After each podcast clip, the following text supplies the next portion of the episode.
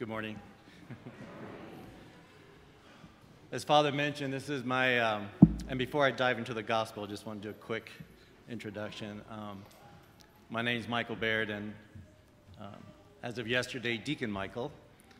And uh, I can't tell you how blessed I feel to be here. Um, this is our home parish, and when you're ordained, you can be assigned to any parish the Archbishop uh, would like you to be. And I'm so thankful that it was here. Um, you know, Father Brian, I've known. Uh, actually, I met him, I think, the first time when you were ordained a deacon, just a couple of years ago. And Deacon Daryl, um, we've known his family and he's friends with our family for many years. And he's a big reason why I'm here today.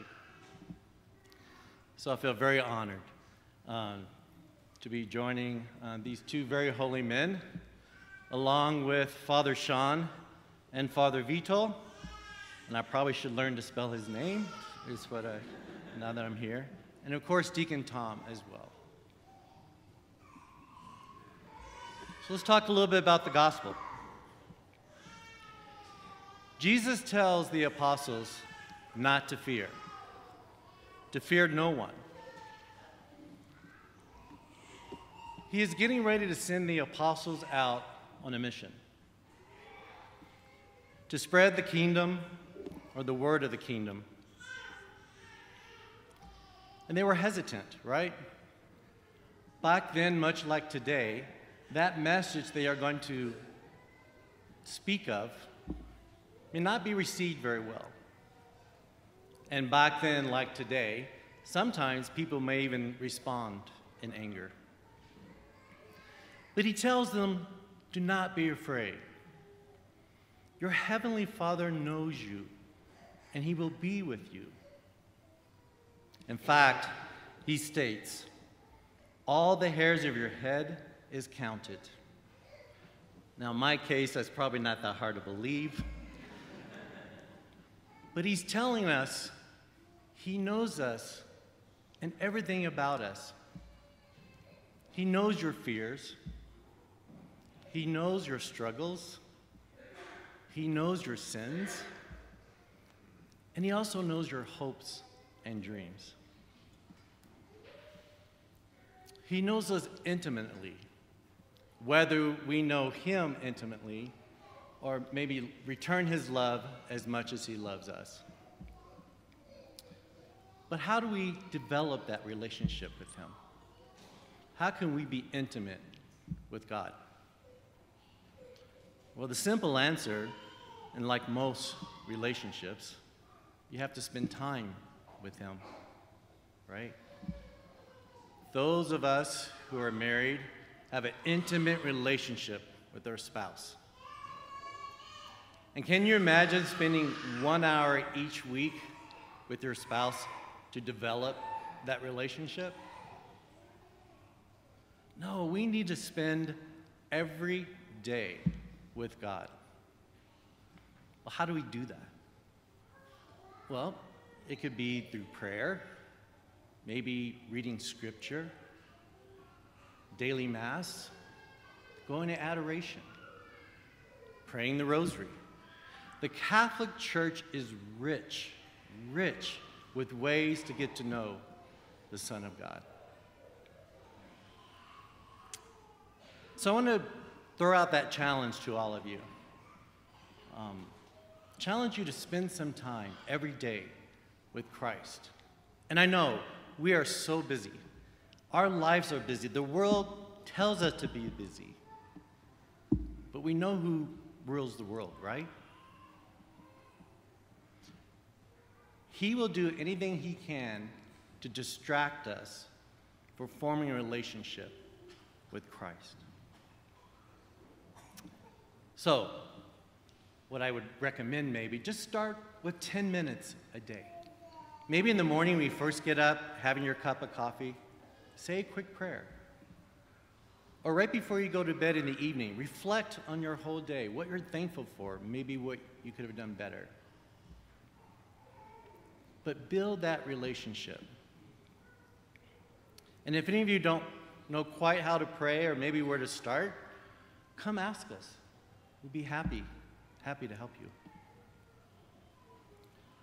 All right, so let's say you already have a strong relationship and you do spend time every day with God and you know His love for you and you respond with love for Him. How are we showing that to others?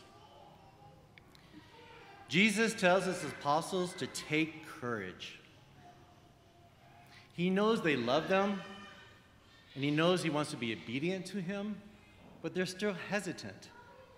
There's still some fear. I mean, as we all know, it's kind of easy to share your faith with your family or maybe with a group of friends who are like minded. But Christ is asking them to go out, He's asking us to go out and to share that with complete strangers out into a hostile world. But He says to take courage. I am with you. And when they were going out to share this new kingdom of heaven that Jesus was talking about, they didn't know exactly what that was. We all know the story. We know what he did for us. We know he promised us salvation. We need to share that.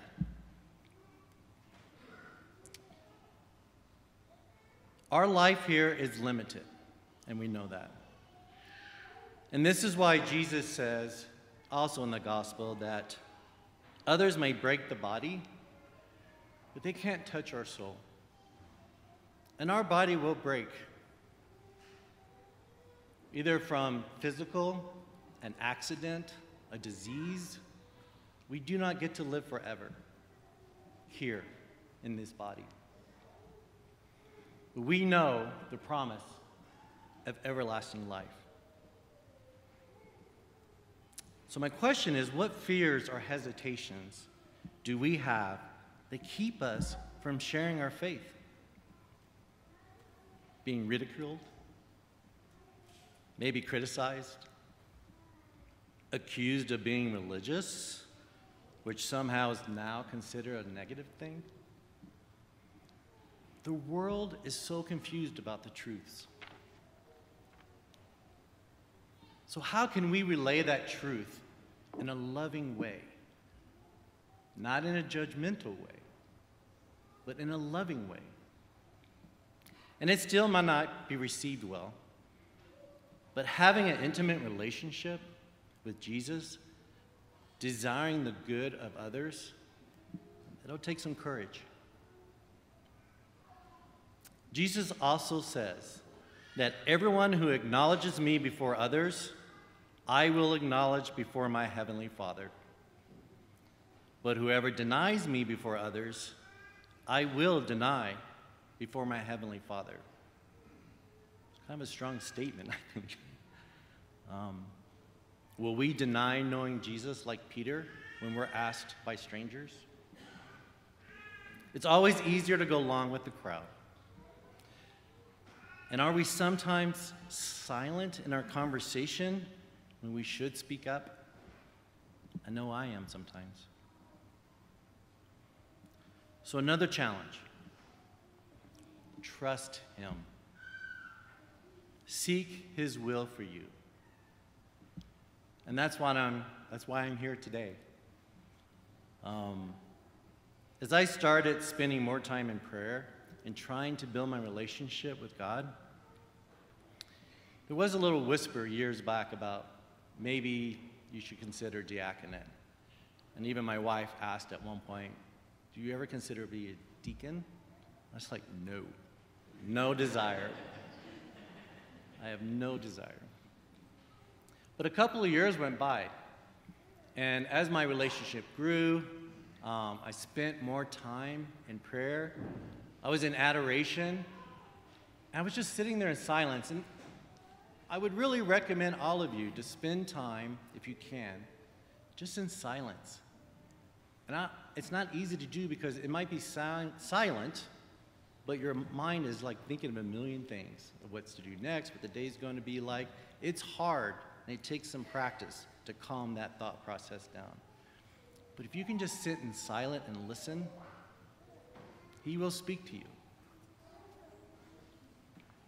So, a couple of years went by, some, some big life changes um, were made, and I was in adoration, and he talked a little louder about considering diaconate. So I prayed about it, and it was probably just a week later, Deacon Darrell came up to me after Mass and said, I need to talk about being a deacon. So the timing, I couldn't ignore. So I did enter into formation. Um, and the first two years, I was really reluctant, questioning everything. I knew I wasn't worthy to be part of this formation process. Um, but I learned in my formation that no one's worthy, right? The apostles weren't worthy.